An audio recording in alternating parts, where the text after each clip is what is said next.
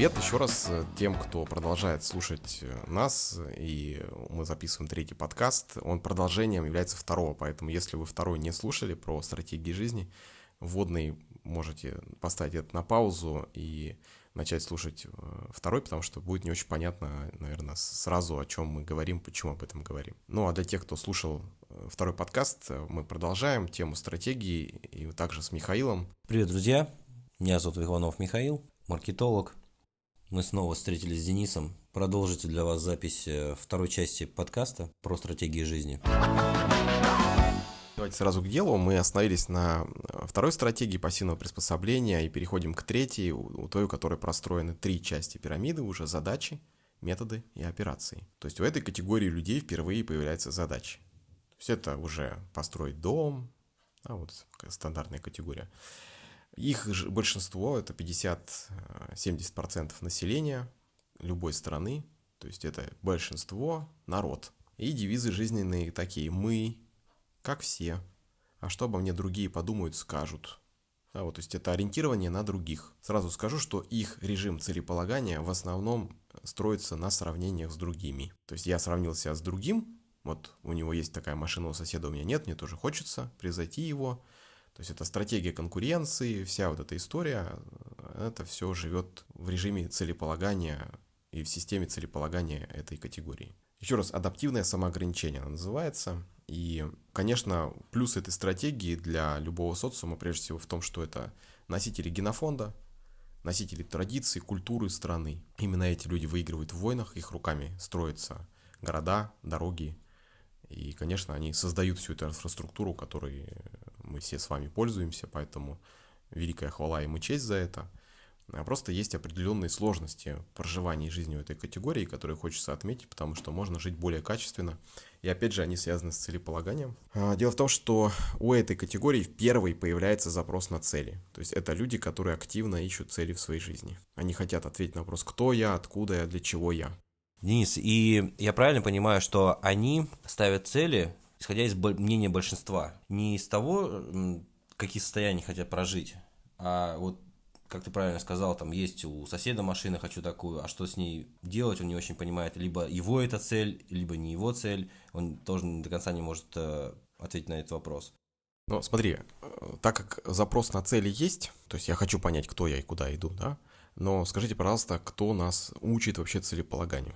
То есть есть ли такая дисциплина в школе, в ВУЗе или вообще принята ли она в семье? Очень редко это происходит.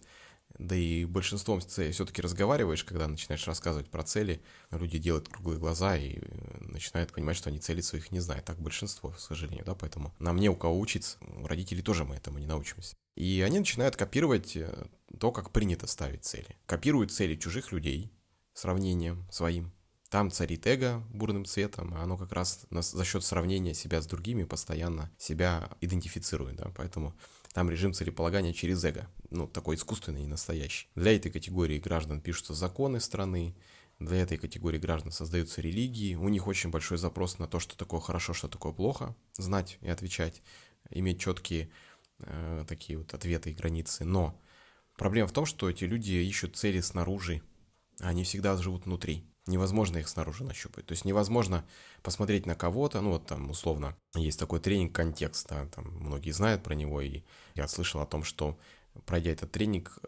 к ребятам, проводящим этот тренером, да, подходят другие там участники и э, с целью стать тренерами. То есть вот он посмотрел, как здорово быть тренером, и тут же захотел стать тренером, условно. Понятно, что с этой категории есть люди действительно, которым нужно стать тренером, потому что это их, но большинство просто загорелось это не потому, что ему надо, а он вот почувствовал чужой успех, он хочет его повторить в своей жизни. Потому что своего успеха не испытывать, а как его, как его испытать, он не знает. И он начинает копировать. И вот это копирование — это ловушка большая. Во-первых, смотрите, что происходит, когда социальные устои рушатся. Помните Советский Союз? Ну, наверное, молодежь не застала, я-то застал, мне уже 40. И я помню хорошо, что когда то, что казалось денег было плохо, все деньги было плохо, предпринимательство было плохо, а потом вдруг стало хорошо. То есть все стало с ног на голову. То, что было хорошо вчера, стало плохо сегодня и наоборот. И в этом смысле пределы рухнули старые, а новые еще не установились. И мы хорошо помним, мои сверстники помнят, как называлось это время. Без предела творился. То есть пределы рухнули, по сути. А запрос у этой категории граждан огромный на то, что такое хорошо и плохо, а тут беспредел. И у нас в страну хлынуло огромное количество сект. Прям, да, вот таким бурным цветом, я думаю, Миш, ты вот кивает уже головой, помнишь. И люди прям пачками туда пошли, Ом Синрикё и всякие такие штуки, э, потому что в сектах всегда есть ответ на вопрос, э, хорошо такое хорошо, что такое плохо. Там в книжке все написано, какой-нибудь там свидетели Иеговы и прочее, они все это знают. И люди вот эти попадают в ловушку. При этом, если мы посмотрим на количество суицидов или количество нерожденных э, детей в это время, оно огромное. Люди не выдерживают этого стресса, этого, вот этой вот перестройки ценностей, уходят из жизни добровольно. И это по сути, что такое? Это систему идеологии, систему целей, которая была принята в этом социуме, взяли, вырвали у человека и оставили его без целей. Представляешь, да? Э, то есть э, этот тип людей, он руководствуется простыми целями. Построить дом, посадить дерево, вырастить сына. То есть это общепринятые ценности, потому что если ты их не разделяешь, то ты ненормальный, то есть с тобой что-то не то. А если ты их ценишь, то ты нормальный. Все, с тобой все в порядке. Мы все нормальные люди, все хотят быть нормальными людьми, условно. Относится ли э, в этот период э, к этому, относится ли к этому бурный рост финансовых пирамид, э, как раз тоже там в 90-е, да, когда цели, ценности одни убрали, новые не дали, и люди начали там нести деньги и очень сильно начали обманываться? Ну, тут скорее вопрос финансовой безграмотности наших людей. Он, к сожалению, там тема инвестирования, да, и она очень мало кем распознается правильно. И это скорее из-за информации у людей и манипуляция. Да, более зрелые личности, они больше об этом знают, наверное, и в других стратегиях живут. Ну, скажем так, это не напрямую связано с стратегией, просто связано с безграмотностью. Ну, а как это связано со стратегией, может быть? Ну, вот эта категория людей очень увлекается тем, что принято вокруг. А, может быть, вы сами замечали, мне, мне тоже это свойственно, как и любому человеку, как любому из нас, когда я попадаю... Ну, представьте, что вы попадаете в среду, в которой не принято пить алкоголь вообще к примеру, не есть мясо, да, то есть вы со временем начнете пропитываться ценностями этой среды и со временем постепенно начнете делать похожие вещи. Или наоборот, вы попадаете в среду, где принято друг друга лупить, там, пить, орать, и это становится нормой такое. А есть люди, которые иммунны к внешним вот этим средам, и они сохраняют себя. Ну, самый простой пример влияния среды посмотреть на незрелых подростках на том, как они одеваются, с кем общаются, и прямо они вот кучкуются по этим средам, там скинхеды, рокеры всякие, металлисты, ну сейчас другие там всякие уже молодежи тренды начались, кто-то занимается танцами, выход у него через это идет, кто-то еще чем-то, то есть это все очень такое вот влияние среды огромное. Ну, спросите себя, пожалуйста, вот вы ездите на автомобиле, который уже предыдущее поколение или еще за, долго до этого был выпущен, чувствуете ли вы, что он морально устарел? И вот если бы не было такого часто выпуска автомобилей, и среда не диктовала потребность каждые пять лет менять автомобиль, каждый год менять смартфон, чувствовали вы, что этот смартфон устарел? А, это просто маркетинг, просто Миша как маркетолог сам понимает, о чем я говорю. Да, пример на смартфонах вообще очень хороший. Когда э, культура потребления так формируется, чтобы э, экономические показатели постоянно росли. Цель в этом состоит. Поэтому вы купили новый смартфон, накопили, там взяли кредит, не дай бог, и уже выходит новый, э, и вы понимаете, что, come on, мне нужен уже тот хочется. Медиа давление сильное, и вот это вызывает в том числе и стресс, и влияние медиа, она, вот, к сожалению, оно такое. Для меня, наверное, яркий пример – это последние тренды моды, вот эта мешкообразная, безобразная одежда, которая, во-первых, пол сложно понять уже, во-вторых, она просто безобразно висит на женщинах, их, на мой взгляд, уродует. И у меня есть даже версия такая, что эту одежду разработали с целью в пандемию, когда отсутствует возможность выйти в магазин и купить и заказ только по интернету. Ты же по интернету сложно размер угадать. А вот этот мешок, ну какая разница, то есть размер больше, что мешок безобразный, что так, что так.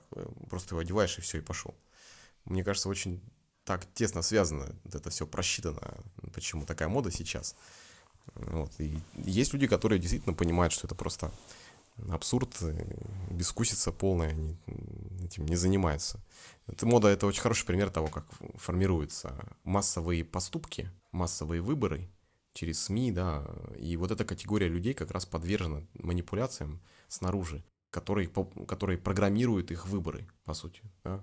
Потому что когда человек уже понимает, кто он такой, он себя идентифицировал и раздождестил себя с эго, то им невозможно манипулировать уже. То есть он начинает иметь свое мнение по поводу всех происходящих вещей, ему навязать уже что-то из нее очень сложно, он имеет свои цели настоящие. А эти люди, к сожалению, в этом смысле пластилин. Почему у них проблемы с целями? Да? Давайте представим, что у человека цели закончились. То есть он родился, а, воспитал детей, а, взял ипотеку сначала, ну, взял ипотеку, понятно, что делать. Все, цель есть, да? Как они говорят, ну, все, 20 лет понятно, чем заниматься выплатил ипотеку, и он уходит на пенсию. Ты никогда не задумался, какая разница у нас в возрасте мужчины и женщин. Знаешь, сколько живут женщины и мужчины в среднем в стране? Ты имеешь в виду продолжительность жизни? Насколько я припоминаю, у женщины в районе 70, мужчины в районе 55. Где-то в этом разбросе. Ну да только немножко побольше, да, сейчас, по-моему, 77 у женщин и 57 у мужчин. А если говорить про Японию, то, я насколько помню, это 88 у женщин и 88, ой, 86 у мужчин. То есть 20 лет и 2 года разницы. Почему так? Представьте, колоссальная разница. Если говорить о том, какие социальные роли и предназначения у зрелого такого мужчины в возрасте в Японии, они есть. То есть он такой наставник э, молодых ребят, подрастающих в его семье, которые не просто учат читать и писать, а он учит жизни, тому, как устроена жизнь, философия, культура страны, он это передает, ценности. А какая роль у нашего мужчины в возрасте 60 лет? Ну, если просто вот у вас родители живут там в деревне, то внуки к кому едут в деревню? К бабушке, на блинчики к бабушке. Да-да-да, на блинчики к бабушке, а не к дедушке. А дедушка куда делся? То есть большинство семей говорят к бабушке, а некоторые говорят к дедушке, наоборот, а некоторые говорят к бабушке и дедушке. И вот если посмотреть на то, сколько живет дедушка вот в этих трех разных семьях, то окажется, что там, где говорят к дедушке или к бабушке дедушке, дедушка живет достаточно долго. А там, где говорит бабушке, дедушка там уже не живет чаще всего. Да? Почему? Потому что социальной роли нету. Ну, тут исторические причины э, влияют на самом деле. Это наша Великая Отечественная война, которая выкосила большинство мужского населения, и женщины были вынуждены просто на себя взять мужские роли социальные. Конечно же, да, э, очень сильно эта история сказывается. Но в то же время большинство мужчин уходит почему? У нас заболевания в стране по статистике самые распространенные это сердечно-сосудистые, да, и раковые заболевания. А что такое инсульт?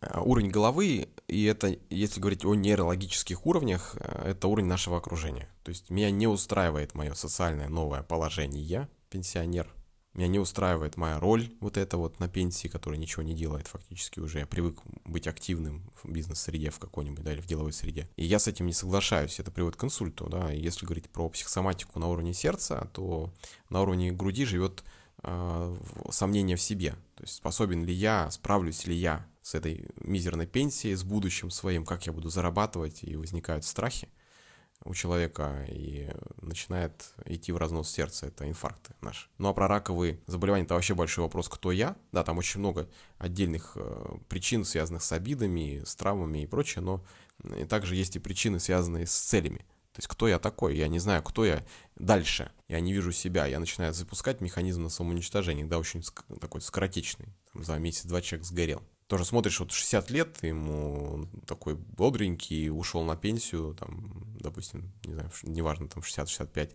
и через 2-3 года он уже совершенно в другом состоянии здоровья. То есть видно, что за 3 года просто оно куда-то ушло, улетучилось у него. Это тоже связано напрямую с целями. То есть он не понимает, куда дальше, кто он и что ему делать.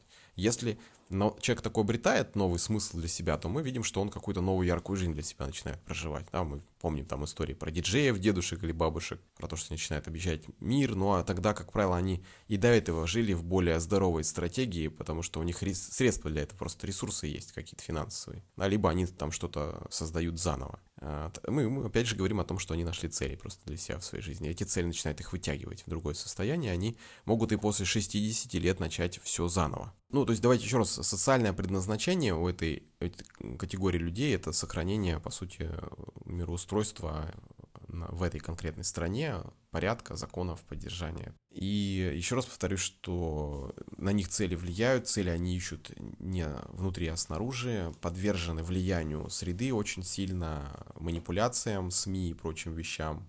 То есть ими управляют через ценности. То есть фактически зная, как работает закон идеологии, ценностей, э, любой может управлять этой массой. То есть государство, что, собственно, и делает наше.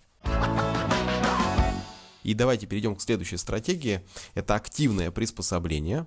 Их уже э, поменьше, да, чем предыдущие, их 10-15%, и у них есть цели, задачи, методы операции. И это первая категория, стратегии, которая имеет свои собственные цели, которые у них изнутри появились, а не снаружи.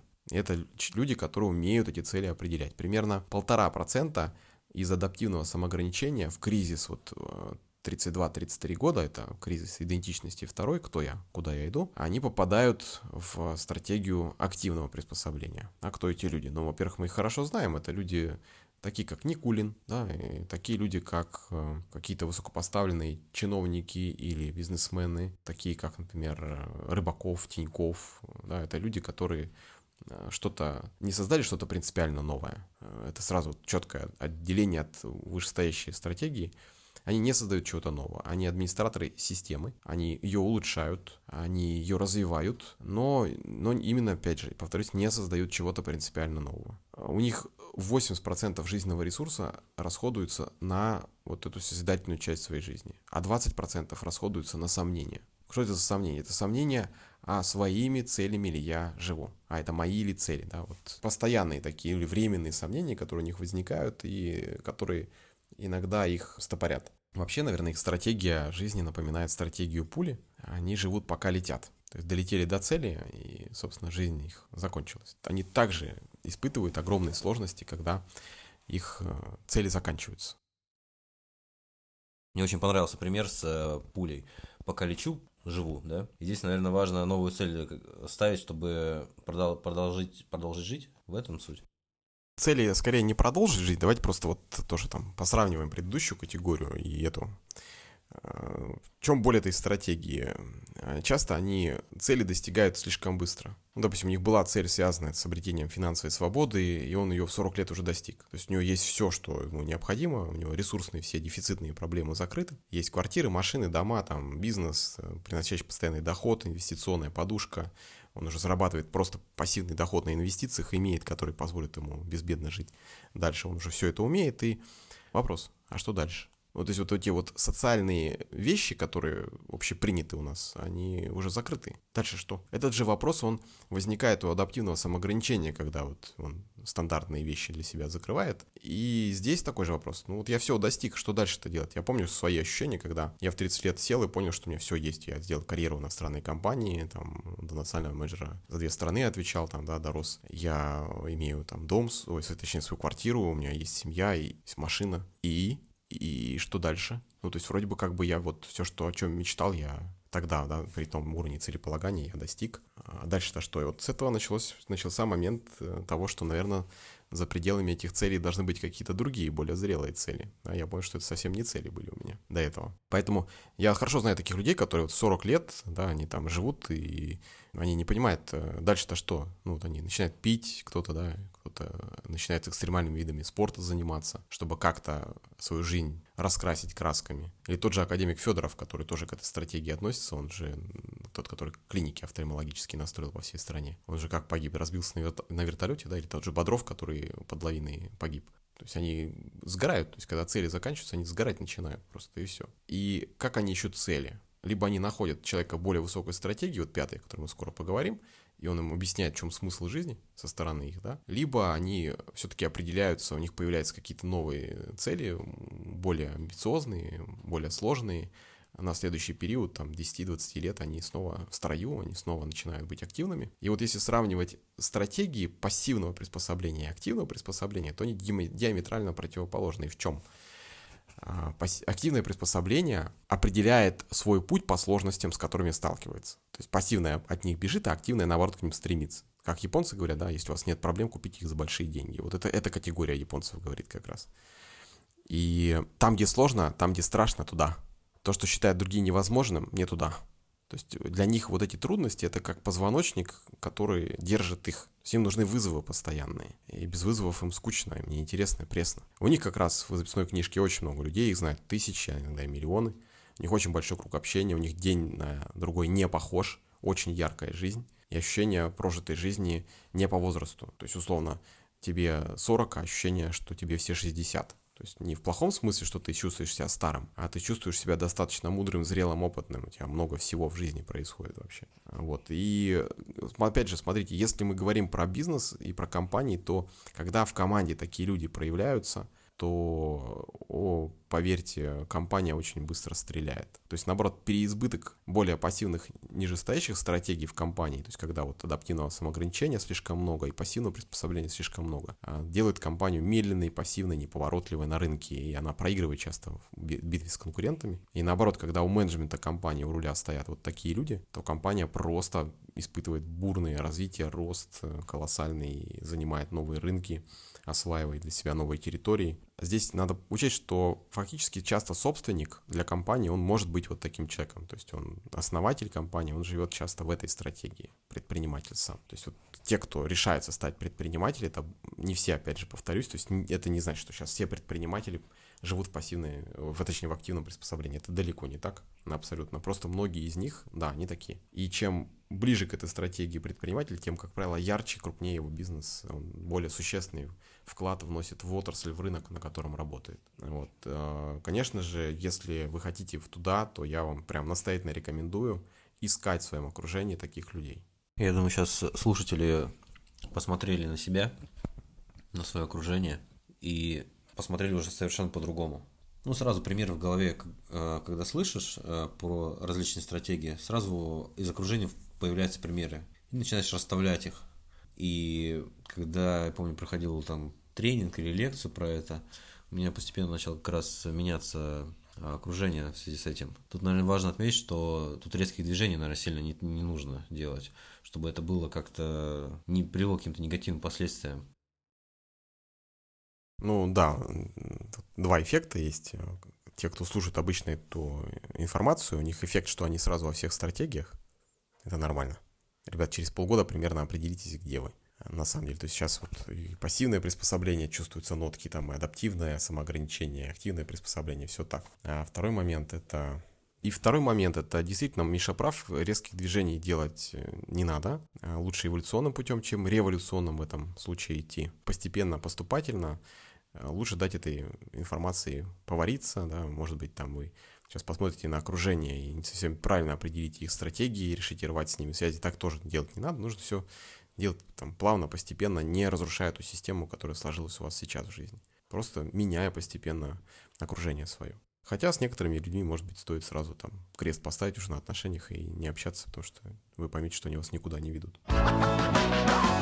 Давайте сейчас еще запаркуем один вопрос. Это предназначение в социуме этой категории людей, потому что оно связано с э, взаимодействием с более высокой категорией, которая называется стратегия преодоления. В ней живут, наверное, самое меньшее количество людей, от одного примерно до 5%. Тоже, опять же, в социуме любой страны их 100% энергии тратится на реализацию своего предназначения. Они редко тоже его формулируют, как вот там миссию сформулировать, а, но они его чувствуют. А, и они чувствуют, что им этим нужно заниматься. Я, наверное, самый яркий пример, последний вспоминается, это Федор Конюхов. И как отличить эту категорию от других? Они создают прецеденты. Они делают то, что до того, как они это сделали, считалось невозможным. Ну, в этом смысле, если в семье у женщины всегда мужчины уходили, то есть она помнит, что бабушка воспитывала ее маму одна. И прабабушка воспитывала бабушку одна. И мама ее, тоже ее одна, без отца воспитывает. То есть вот уже четыре поколения без отца росли девочек. То она может создать прецедент в своем роду и создать здоровые устойчивые отношения с мужчиной, да, а, преодолев там свои травмы, произведя определенный духовный личностный рост, она может все это поменять и внести в свой образ семьи для своих детей здоровую семью. Ну, прям по-настоящему. Не отыграть роль там, да, будучи там в таких искусственных отношениях с мужчиной, это не работает, а вот прям по-настоящему создать настоящую теплую семью, любящую. И в этом смысле она будет для своего рода вот этой стратегии преодоления. Или она, вот как Никола Тесла, создаст такие уникальные вещи, которые до сих пор повторить не могут, как там, двигатель вечный электрический какой-то, да, там, электромобиль, который еще тогда он создал. Вот это вот такие люди такого масштаба, и действительно их в социуме немного. И если мы говорим про пирамидки, то связь и понимание рвется между уровнем пирамиды, то есть между миссией и задачами, вот двумя этими уровнями, да, проскакиваем цели, нет понимания. Между активным приспособлением, это целями, и методами, это пассивным приспособлением, нет понимания. То есть вот через этот один уровень вообще это инопланетяне, кажется. То есть для обычного нормального человека Федор Конюхов какой-то персонаж вообще неадекватный. И что-то он делает, там на воздушных шарах летает. И в этот Северный полюс куда-то идет. Для чего? Он вообще понять не может. То есть нормальный бы сидел бы дома с женой, с детьми. Нет, этому не имется, он куда-то там не погиб уже кучу раз. Че ему тут уже дедушка, ну куда? Им понять это не дано. То есть для них это космос. А вот активные приспособления, они их понимают. Да, не понимают, что им такими не стать, но активные приспособления это как разведчики. То есть они разведывают то, чего эти там, супермены там условно напридумывали, а потом придумывают, как это все внедрить, чтобы это работало. Поэтому вот если говорить, опять же, о роли да, активного приспособления, она именно в этом. То есть сделать это массовым, распространить, помимо того, что они, естественно, администраторы системы, которые развивают. Вот. А у определении как раз роль это э, развивать устройство мира, страны, нашего социума, создавать вот такие какие-то невероятные вещи, которые, как в свое время, там, по-моему, милю из четырех минут или из пяти, я сейчас не помню, нельзя было выбежать, пока кто-то один не выбежал. Вот сейчас, по-моему, э, Кипчоги, да, или вот, который выбежал марафон из двух часов, первый в истории вообще человечества, да, там, понятно, были какие-то специальные кроссовки, куча пейсеров и куча всего там, но, э, тем не менее, он это сделал, да, и, возможно, через какое-то время это уже будет более простым каким-то явлением, ну да, два часа это реально, потому что считалось до этого, что это нереально, абсолютно. И другие спортсмены начнут тоже это делать, повторять его успех. Приведи побольше примеров вот из великих, например, там Ганди, как э, человек со знаком плюс, там, может быть, диктаторы какие-то, это стратегия преодоления. Очень хорошо приводить примеры на каких-то известных очень людях. Если ты говоришь о Ганди, то да, это яркий пример стратегии преодоления. Это его борьба ненасильственная, это вообще нонсенс. Он же объединил Индию в свое время. И суверенитет, по сути, обеспечил. И хотя просто один человек, да, вот смог сделать то, чего не могли сделать армии там и политики не могли договориться. Он смог повлиять на людей, на страну. Вот. И если мы говорим о таких людях, как э, Гитлер, то давайте определимся, что он создал. Ну, то есть, что принципиально нового он создал, чего не было до этого. Ну, или там тот же наш Владимир Владимирович Путин – Э, что принципиально он создал? Ну, есть э, вещи, которые там Россию создал, не Путин ее создал, да, то есть нельзя сказать. То есть я вот, честно говоря, не, не знаю настолько глубоко, например, там какие-то достижения экстраординарные какие-то именно Владимира Владимировича, но, может быть, кто-то из вас подскажет, из зрителей, может быть, напишите. То еще вспоминается, ну, Ломоносов, про которого я говорил, Ломоносов много чего создавал в свое время, да, до, до сих пор это актуально, то, что он создал. Вспомним Юрия Гагарина, который тоже создал прецедент. Все его, все, весь мир его знает, Юрия Гагарина, который первый человек, взлетевший в космос, первый, кто смог. Еще академик Сахаров, да, например, тоже к этой категории, наверное, людей можно его отнести. Ракетостроитель Королев тоже даже, наверное, можно в каком-то смысле его к этому отнести. То есть просто даже задумайтесь, вот кто чего создавал, чего никто не создал до этого. Прям какие-то новые такие совершенно вещи. Эйнштейна многие вспомнят наверняка. Стивен Хокинг, который недавно ушел из жизни, пожалуйста. Но сейчас я всех ученых вспоминаю, да, потому что их, наверное, легче вспоминать. Но опять же, это движители, двигатели нашей э, всей науки. Вот. И я также повторюсь, что вот эти семейные истории с новым опытом в семье, они тоже, просто у них масштаб другой, но это тоже люди, которые привносят э, новые Э, новые стратегии в свою семью, то есть свой род. У меня были такие вот э, предки, там, до 1700 года прослеживали предков, и мои предки работали э, работниками на добыче серебра на Нерчинских, по приисках в Забакарском крае. И вот кто-то из них смог выбиться в помещики, в зажиточные крестьяне, обрасти там своим уже стро... ну, своими зданиями, сдавать их в аренду, то есть совсем в другое состояние выбиться. В некотором смысле для моего рода, скорее всего, это люди, которые тоже к, этому, к этой стратегии, но на уровне рода относятся. То есть они смогли сделать так, чтобы э, семья была безбедной. Правда, потом пришли большевики. К сожалению, семьи раскулаченные были, все это было потеряно, и приходится начинать все сначала теперь. Если говорить о масштабах бизнеса, то в некотором смысле предприниматель, основывая бизнес, он создает прецедент. Этого не было, он его создал. Да, то есть в этом смысле он для бизнеса тоже может быть э, вот этой стратегией преодоления, ну, в таком локальном масштабе. Если так подытоживать, я бы сказал, охарактеризовал следующим образом, что это созидатели чего-то нового глобально. Да, и вот теперь можно вернуться к вопросу твоему про миссию, да, и про компании. Вот, и мы понимаем, что они реально что-то создают новое принципиально, прецеденты, что-то меняют. И в этом смысле они реализуют свою миссию. Теперь вопрос, какие из компаний это делают. Да, вот, например, какая-то компания, я сейчас не вспомню, какая именно, алкогольная или табачная, у себя в миссии написала, мы создаем, наша миссия создавать рабочие места. Но они что-то создают, это миссия. Ну, нет, конечно, это профанация. Ну, или, например, у KFC, да, приносить радость в жизнь. Ну, давайте уберем KFC и оставим любую другую компанию. И где KFC? То есть вы угадаете вообще, что это KFC? Или, например, мы создаем качественный продукт, который дарит людям радость общения и делает их жизнь ярче и интереснее. Это вообще про какую компанию угадаете? Даже говорить не буду, это про нашу отечественную компанию, но мы не знаем про какую, да, то есть там идентичность не угадывается в миссии. Какая же это миссия? Это профанация просто. Поэтому вот когда мы начинаем вот так сравнивать компании с людьми, которые создают что-то, мы начинаем понимать, что действительно будет миссия, что нет. Знаете, в бизнесе есть такое понятие, о котором мало кто догадывается, это называется конкурировать целями. Ну, то есть, смотрите, цель опережает потребности клиента или подчиняется потребностям клиента. Вот представим две одинаковых компании, примерно с одинаковыми ресурсами на одинаковом рынке, но какая из них будет более успешная? Та, которая опережает потребности клиента или которая подчинена им? Да? Ну, ответ, я думаю, очевиден. И вопрос, какое влияние на успех человека в жизни будут оказывать качество его целей. Какое она будет? Ну вот, э, есть так называемые, по-моему, рассказал, телеономические цели, да, когда наша жизнь подчинена э, историям просто накормить себя, свою семью, там, где-то обогреть ее, жить с непромокаемой крышей и прочее. Ну, и цели того же Илона Маска, который он заявляет. Да, например, это же абсолютно разная жизнь у этих людей. Поэтому вот еще раз подчеркну, насколько важно понимать, что вами движет в жизни, осознавать, это движут ваши личные мотивы. Или вы сейчас как э, зомби подчинены мотивам моды какой-нибудь или трендов, которые вообще к вам не имеют никакого отношения, но вы начинаете идти в шопиться, еще что-то делать. Это вообще не ваше решение. Это манипулятивная тема, которая там в социуме процветает. Живите свою жизнь, ребят. Знайте, кто вы, знаете, что вами движет, тогда все будет хорошо.